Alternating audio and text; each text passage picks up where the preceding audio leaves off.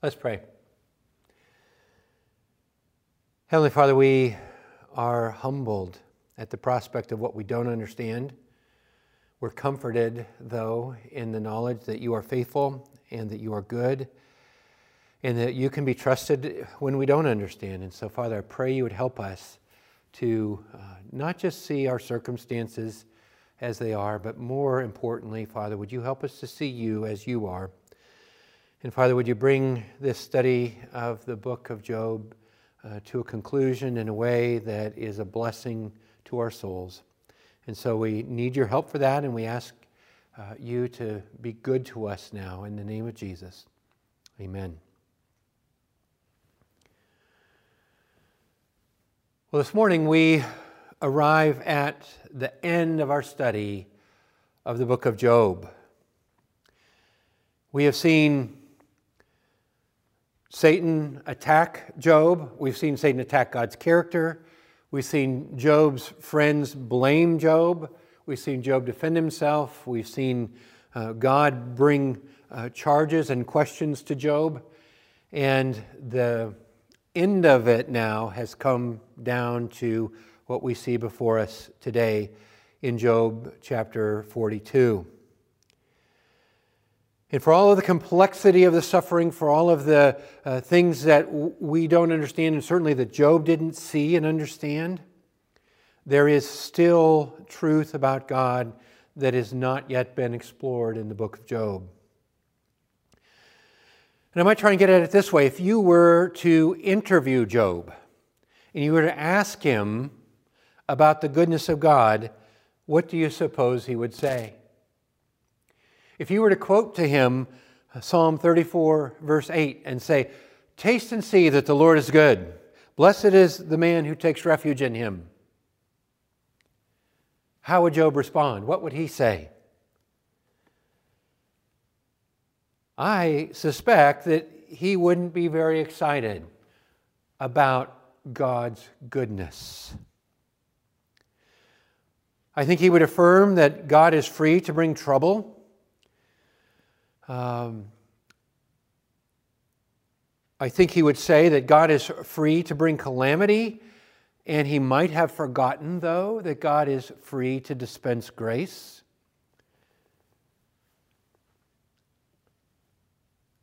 God is free, whether Job remembers or not, to forgive and restore, just as he was free to send trouble. And one of the struggles that we have, and that certainly Job's friends have, and the book of Job presents us with, is this idea that God Himself is free. And the reality is, we don't really want God to be free because if He's free, we can't understand Him, we can't manage Him, we can't always predict Him, and we want Him to be a little more simple. We want Him to work by formulas or by systems so we can predict and make certain that things are going to happen. We don't want His freedom, this is probably the most important thing. We don't want His freedom to impinge on our freedom. And yet we get to this final chapter of the book of Job and the thing that Job asserts, and then the thing that God reasserts is his freedom to be sovereign and to be good. Look at the, the first uh, six verses, which are uh, Job's response then to God's final speech. I think the essence of humility toward God is to trust His sovereign hand when you can't understand what that hand is doing. In fact, in order to make sense of suffering and to find our place in the world, we must affirm God's absolute sovereignty. And this is what Job does in uh, chapter 42, verses 1 and 2. He says, Then Job replied to the Lord, I know that you can do all things. No plan of yours can be thwarted. I know you can do all things, no plan of yours can be thwarted. Consider the staggering implications of such a confession. God can do anything, and nothing can stop him from doing anything that he wants to do. Or to turn it over and examine the other side, God does precisely what he wants to do. The things that happen in this world happen because God Himself is purposing them. And there is nothing that can get in the way of that purpose. Nothing in the physical universe, nothing in the spiritual universe. And this is one of the things that we have a very hard time um, comprehending and just emotionally coming to grips with. I told you a few weeks ago about Gerald Sittser, who uh, wrote the book A Grief Disguised, uh, and talked about his, the way that he processed the loss of his mother, his wife, and his daughter. And he understood the implications of this level of sovereignty when it came to suffering. Here's what he wrote. He said, but over time, I realized the tra- trajectory of my grief had set me on a collision course with God, and that eventually I would have to wrestle with this most complex of issues. I knew I had to make peace with God's sovereignty, reject God altogether, or settle for a lesser God who lacked the power or desire to prevent the accident. Do you see his three choices there? Come to peace with God's sovereignty, reject God altogether, or settle for a lesser God. He goes on My loss made God seem terrifying and inscrutable. For a long time, I saw his sovereignty as a towering cliff in the winter, icy, cold, and windswept. I stood in my misery at the base of the cliff and I looked up at its foreboding, unscalable wall. I left overwhelmed, intimidated, crushed by its hugeness. There was nothing inviting or comforting about it. It loomed over me, completely ominous, uh, completely oblivious to my presence and pain. I defied climbing it, mocked my puniness. I yelled at God to acknowledge my suffering and take responsibility for it, but all I heard was a lonely echo of my own voice. I love that honesty about the sovereignty of God. It is that same cliff that provides a shelter in the time of storm. The same confidence led Charles Spurgeon, the London uh, preacher from 100 years ago, to say, I believe that every particle of dust dances in the sunbeam, that dances in the sunbeam does not move an atom more or less than God wishes. That every particle of spray that dashes against a steamboat has its orbit, as well as the sun in the heavens. That the chaff from the hand of the winnower is steered as the stars in their courses. The creeping of an aphid over the rosebud is as much fixed as the march of a devastating pestilence. The fall of leaves from a poplar is as fully ordained as the tumbling of an avalanche. See, even 100 years ago, he talked about our situation, didn't he? The march of the devastating pestilence. Well, Spurgeon, as you might expect when he says it that way, was challenged that this is nothing more than fatalism and stoicism. And he replied, What is fate? Fate is this whatever is must be.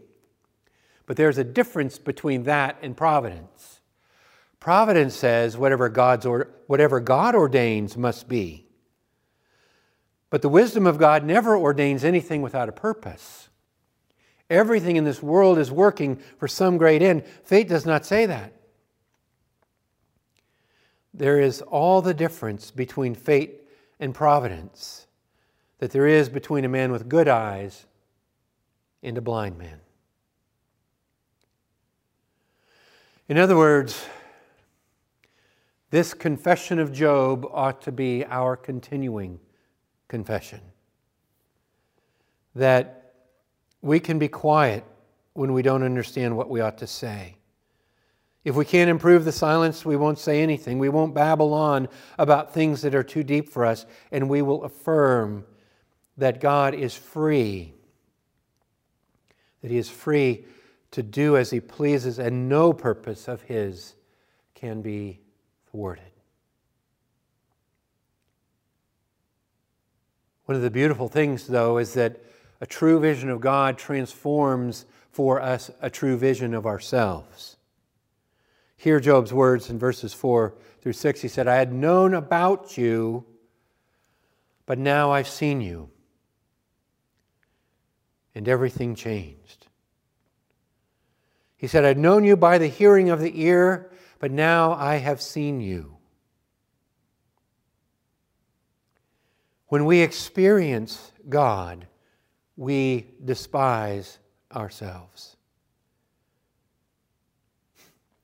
There's a lot of talk about experiencing God. In fact, a popular curriculum encourages us to experience God. But if Job's experience means anything, you may not want to experience God. Your self esteem might be too fragile because experiencing God is a radically terrifying experience. God is experienced through suffering in a way that he has not experienced in any other means. Job said, Job said he knew God through the hearing of the ear. You know, he had heard the Sunday school lesson, he had heard the sermons, but he didn't have the firsthand experience with God but now he did. What's more, when he was the most prominent man in the land, he had his reputation. He had all of his stuff. He had all of his children. But he did not have an experience with a God who was sovereign over all things seen and unseen he was relatively unfamiliar with the God who is sovereign and free.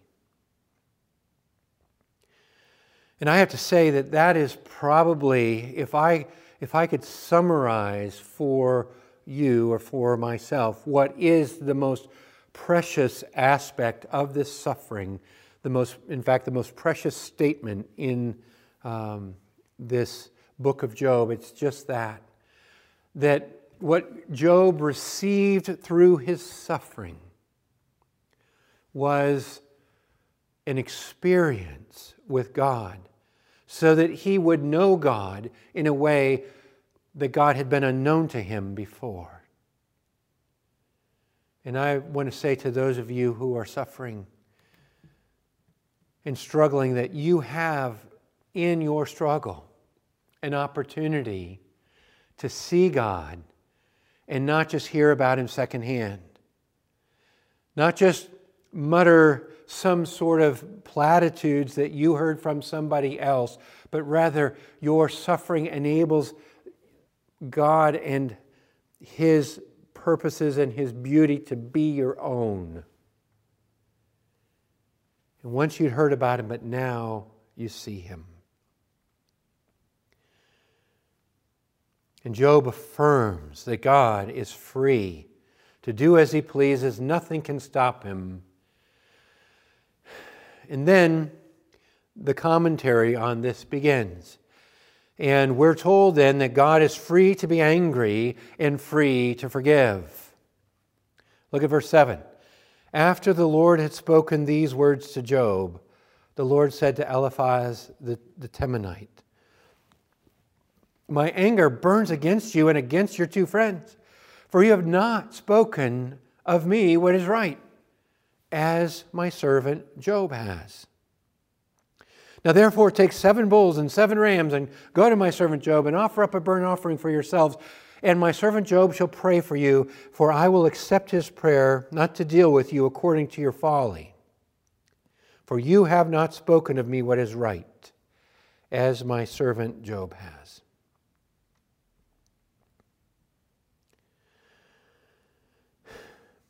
And so, with an ironic twist, God expresses his anger with the three friends. The friends had themselves, through the course of the majority of this book, said that God was the object, or excuse me, said that Job was the object of God's wrath. Really, it was the other way around. They had said that Job was unspiritual. And now God was, had said, it's the other way around. It was the friends, not Job, who stood under God's anger. And God was angry with them because they spoke wrongly while, God, while Job spoke rightly.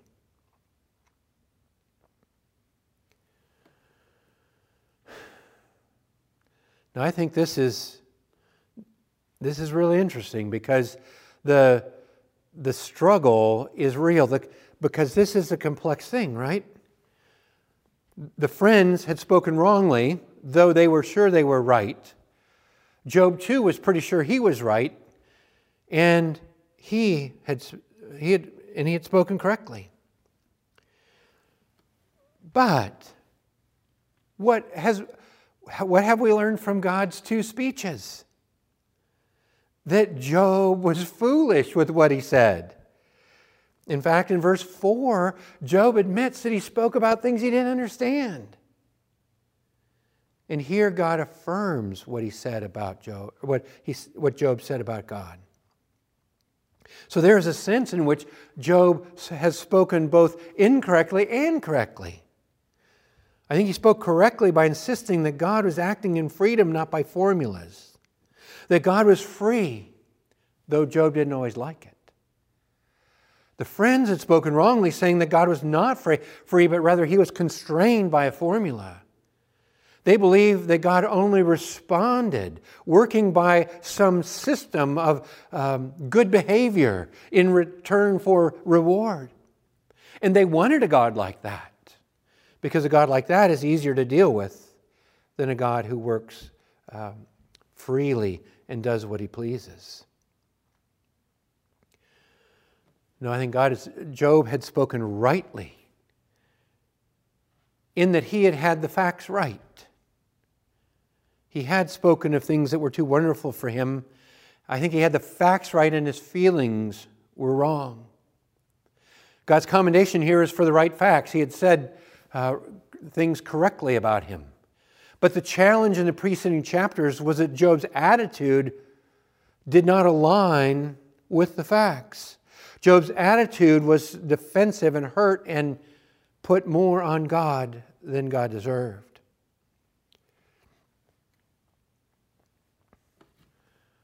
The sacrifice then that God asked the friends to bring tells us a little bit about how God perceived this sin. It must have been a large offense because God demanded a large sacrifice. When you compare this with the sacrifice that God asked, uh, other sacrifices God asked in the Old Testament, um, it, it looks as though God's asking for a whole barnyard to be sacrificed for this particular sin. That tells me that God takes it seriously when someone demeans him or makes him less than he truly is. May we all be careful about the way we speak of our sovereign and free God. It's interesting, too, that God included in the restoration an insistence that Job pray for his friends. I think Job's intercession indicates that there is a horizontal dimension to this vertical forgiveness. God knows that real freedom doesn't come without both components.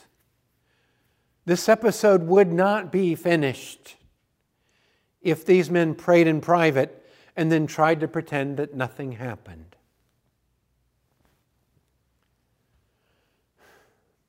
So perhaps you have felt like you are in need of forgiveness from God. I want to assure you that if you confess your sin, He is faithful and just and will forgive you your sin and will cleanse you from all unrighteousness. He can and will forgive you. But God knows that there is often someone else affected by your sin. And so, can you, will you go to them and ask for their forgiveness. Because vertical forgiveness frequently requires a horizontal uh, restoration. Or maybe the shoe is on the other foot. Maybe someone else has sinned against you and you're harboring bitterness toward them, and it is a spiritual problem until you can let them off your hook and forgive them like God asked Job to forgive his friends. And you see, right here is the beauty of the cross. It is this whole aspect, this whole topic of forgiveness that makes uh, me thankful to be a Christian. Because God is free to forgive because of Jesus. He can forgive us because the offense that caused him a problem was nailed to the cross of Christ. It is the sacrifice of Jesus that enables God to forgive. Bulls and rams may have covered the sin, but they anticipated a better sacrifice. In fact, we're told that the sin, even of Job's friends, was in God's mind when Christ went to the cross. In Romans chapter 3, verse 25, uh, it tells us that God presented Jesus as a sacrifice of atonement through faith in his blood. He did this to demonstrate his justice because in his forbearance he had left the sins committed beforehand unpunished. That would be the sins of Job and the sins of Job's friends. He left the sins committed beforehand unpunished, and he did it to demonstrate his justice at the present time so that God could be just and the one who justifies those who have faith in Jesus. And so, what we see with the struggles and the, and the sin and the, the, the wrong thoughts and the wrong talk and the sub, uh, you know, the, the thoughts and the words that are not worthy of God when we see all of this, that the book of Job is built on the foundation of Christ's sacrifice to forgive sin and to defeat Satan. It is the beauty of Christ that rescues the problems of Job. And I can only imagine that, practically speaking, this confession this forgiveness and this sacrifice must have been excruciating for Job and his friends. I mean, think back to what they called each other, the way they talked to each other. But Eliphaz and his friends appropriated the forgiveness of God by trusting and obeying God. And God forgave them. He accepted and he responded to Job's prayer. This horizontal forgiveness is related to vertical forgiveness. Forgiveness produces freedom. It does so for God and it does for us. The freedom of God extends beyond merely his freedom to be angry and to forgive. Rather, God is also free to take away and to give back. He is free, he is free to to remove and to restore. And that's what we see in verses 10 through 15. And I'm just going to admit this has been a problem for me because it just seems too easy, doesn't it? It seems too good to be true that the ending would end like this. That Job would have a fairy tale ending and he would get his family and his finances completely restored. There's one commentator, though, that I think offers some good suggestions uh, about why this fairy tale epilogue uh, is part of Job's story. He says, first, Job had to be vindicated publicly. Otherwise, we would have been left with a large gaping hole if Job was not vindicated in the end, making him look the part of a rejected villain, a bad guy who had bad things coming his way, just like the friend suggested, rather than a righteous man who had, been, who had endured severe testing. Second, the rigid, overstated orthodoxy of the friends had to be exposed, and this came by way of a divine rebuke and the call for Job to pray for them in verses 7 through 10. It was important that God Himself rejected the, the often heartless application of orthodox wisdom theology rather than simply hoping that the readers would make the proper deductions from the poetic dialogue. Then he says, third, the truth of the Orthodox wisdom tradition did need to be affirmed since the scriptures do teach that the godly will be blessed and the ungodly cursed, either in this world or the world to come, or both. To throw this out altogether would actually challenge one of the moral pillars of God's universe expressed concisely by the Apostle Paul. Do not be deceived, God is not mocked. For whatever man sows, that he will also reap. For the one who sows to his own flesh will of the flesh reap corruption. The one who sows to the Spirit will uh, from the Spirit reap eternal life. And so, Job in the first chapter uh, affirmed and confessed, The Lord gave and the Lord has taken away. May the name of the Lord be praised. God has the right to do what he wants with my stuff. We're told how much God restores to Job then in verse 10. And the Lord restored the fortunes of Job when he prayed for his friends. And the Lord gave Job twice as much as he had before.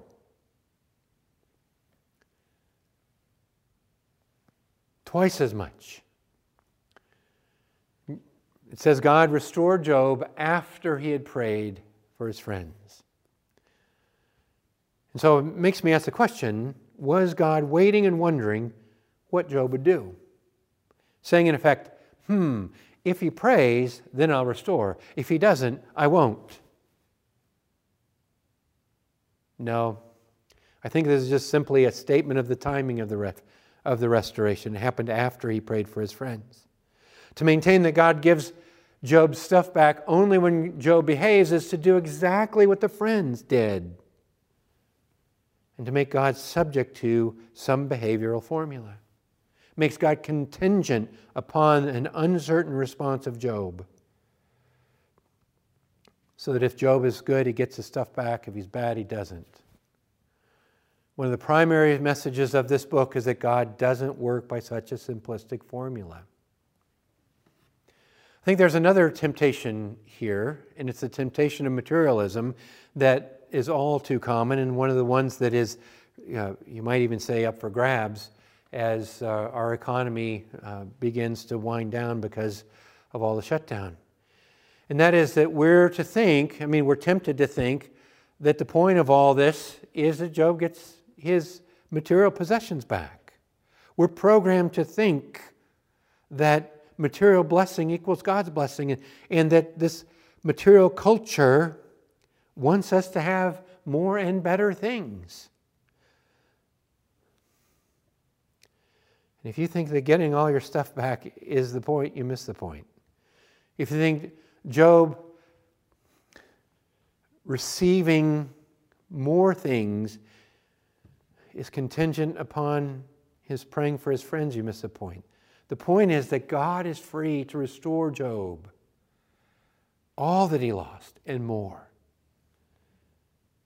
the sentence in verse 10 is not really about Job. Did you notice that?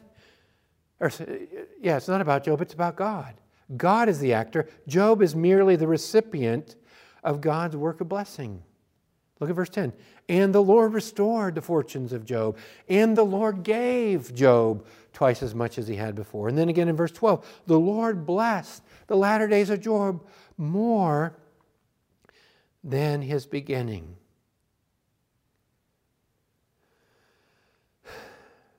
Now, Job, or excuse me, God restores relatives and friends to, to Job in order to comfort him. In verse 11, they, and it just makes me ask several questions about these fair weather friends and his fickle family. Why did they come so late? Where were they when Job was suffering? Why did they come after God, God had restored uh, Job? Why did they all bring one piece of silver? And why one gold ring?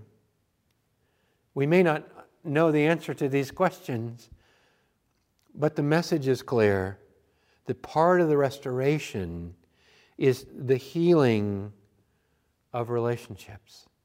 That healing and comfort from other people is part of the restoration. That some of Job's suffering was the fact that he sat alone until he sat with three friends who gave him no comfort. And so the message here that we're to get is that the healing is complete. And the healing extended to Job's relationships. In verses 12 through 15, uh, and I'm not going to read it, uh, God details the specifics of his blessings to Job. Job's possessions are doubled. And if you look back in chapter 1, you'll notice that the numbers are exactly twice what Job started with. His children are restored and his children are blessed, verses 13 through 15. He has the same, uh, they're, they're restored to the same degree as he had in the beginning. And one of the things that's interesting is that the, the daughters are named while the sons are anonymous which is very unusual in an ancient uh, book like this. The, the names of Job's daughters emphasize their beauty. In fact, the meanings of their names have to do one with flowers, another with fragrances, and yet another with makeup.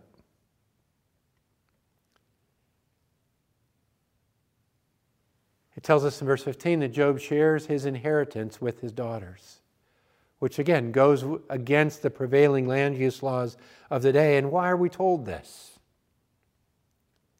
I think there are a couple reasons. First is God wants us to get the message that there is uh, clearly enough to share. There is bounty beyond imagination. The children had enough to split the inheritance 10 ways rather than seven. And second, I think there's just a hint that Job was free to do as he pleased. And Job's freedom to bless his children parallels and highlights God's freedom to bless his children. And so, verses 16 and 17 simply tell us that uh, Job closes his long and full life trusting a sovereign and free God who is ultimately good. Tells us he lived 140 years after the calamity, which means most commentators believe that would make him over 200 years old when he died. And throughout the scripture, a long life is a sign of blessing from God, as our grandchildren. And it tells us that Job didn't merely see his grandchildren, but his great great grandchildren. He died an old man, experiencing the blessing and the goodness of God. And so I think the conclusion of this book should remind us of Psalm 30, verse 5. For his anger lasts only for a moment, but his favor lasts a lifetime. Weeping may remain for a night, but rejoicing comes in the morning. God is good. He is free to bring suffering, yes, and He is free to bring blessing. He delights to bring blessing that overshadows the pain.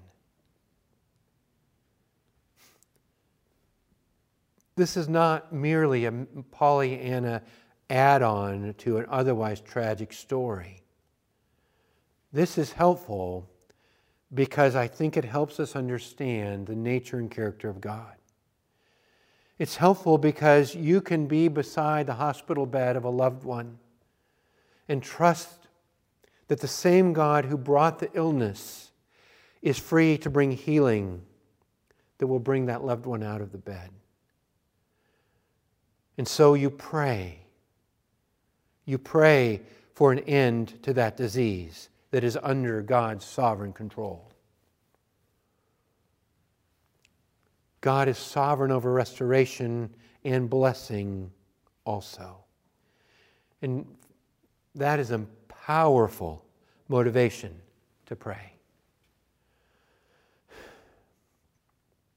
So, what then is the lesson from the book of Job. I think the lesson really is here God is free.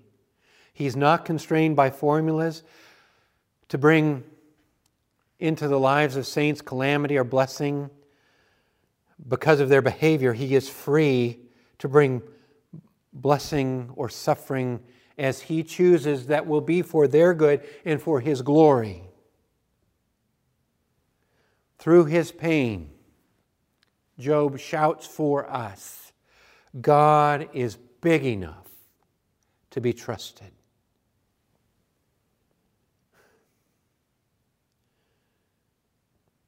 We have undertaken this study of Job in a time of worldwide suffering. And we've subtitled it Loving God in a Crisis. And there are some who have suffered physically because of a disease. Or they've suffered emotionally because they've lost a loved one. Or they've suffered relationally because they're stuck at home in a difficult, difficult relationship. Still, others have suffered financially. And we have to ask the question when we are suffering, can we trust in a God who is sovereign and free? And can this trust in God be something that is for us and not just for Job? Can we love a God like this in our day, like Job did in his? And I think there are some examples that I could commend to you from our own church. But I'm not sure that that would be completely appropriate. And so I commend to you a couple um, examples, I think beautiful examples from more recent history um, that I think you'll hear the echoes of Job in their testimony. The first is Sarah Edwards, the wife of Jonathan Edwards. And he took an experimental vaccine for uh, smallpox and passed away. And when she heard of her husband's death, these were her words to her daughter. She said, What shall I say? A holy and good God has covered us with a dark cloud. Oh, that we may kiss the rod and lay our hands on our mouths. The Lord has done it. He has made me adore His goodness that we had Him so long.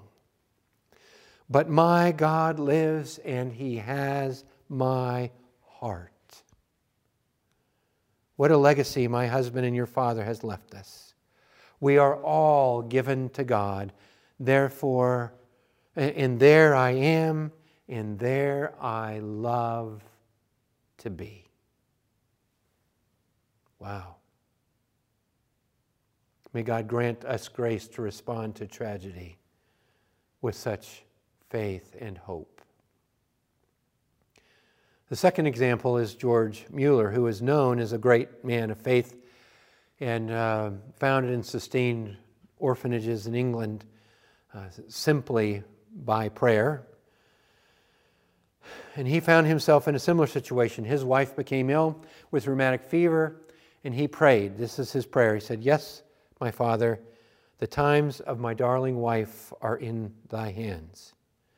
Thou will do the very best thing for her and for me, whether life or death. If it may be, raise her up yet again, raise up again my precious wife.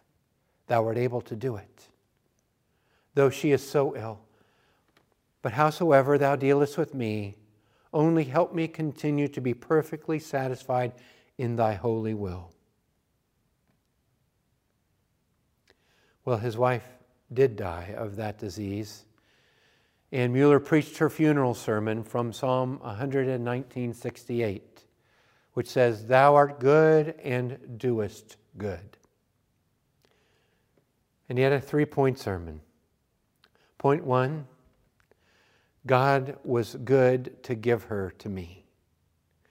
Point two God was good to leave her with me. And point three, God was good to take her from me.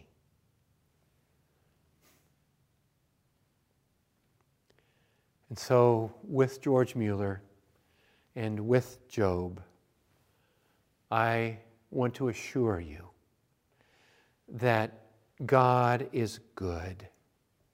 He is good in your plenty, He is good in your loss. He is good in your pleasure, He is good in your pain. He is good in your happiness and in your unhappiness. He is good when you are loved, and He is good when you are lonely. The message of the book of Job is that you can love God in a crisis. And in order to do that, you don't need to reduce Him to a formula. You don't need to shrink Him into a religious relic that you can understand. You can simply love Him for who He reveals Himself to be a sovereign and free God who takes delight in his servants, who himself is good and powerful. He controls for his ends the physical universe and the moral universe, and he orchestrates and ordains the events of your life for your good and for his glory. May he be praised. Let's pray. Heavenly Father, I do pray that I have not acted like I understand everything here. The mystery of this universe and the place of evil in it, the problem of suffering your goodness and power. Father, all of these things are beyond my comprehension, but Lord, I am thankful that you have revealed yourself to be good, that you have revealed yourself to be sovereign and free and trustworthy when my heart breaks because my circumstances are so painful. And so, Father, I pray for each person who listens here.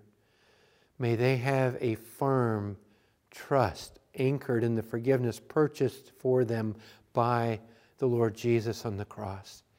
May they find that as an anchor for their souls so that they see in you a God who loves them deeply, who delights in them, yet who is sovereign and free to bring calamity and blessing. God, may you help us to love you for who you are in all of your glory in all of the ways that we do understand you in all the ways that we don't. And I ask this in the name of Jesus. Amen.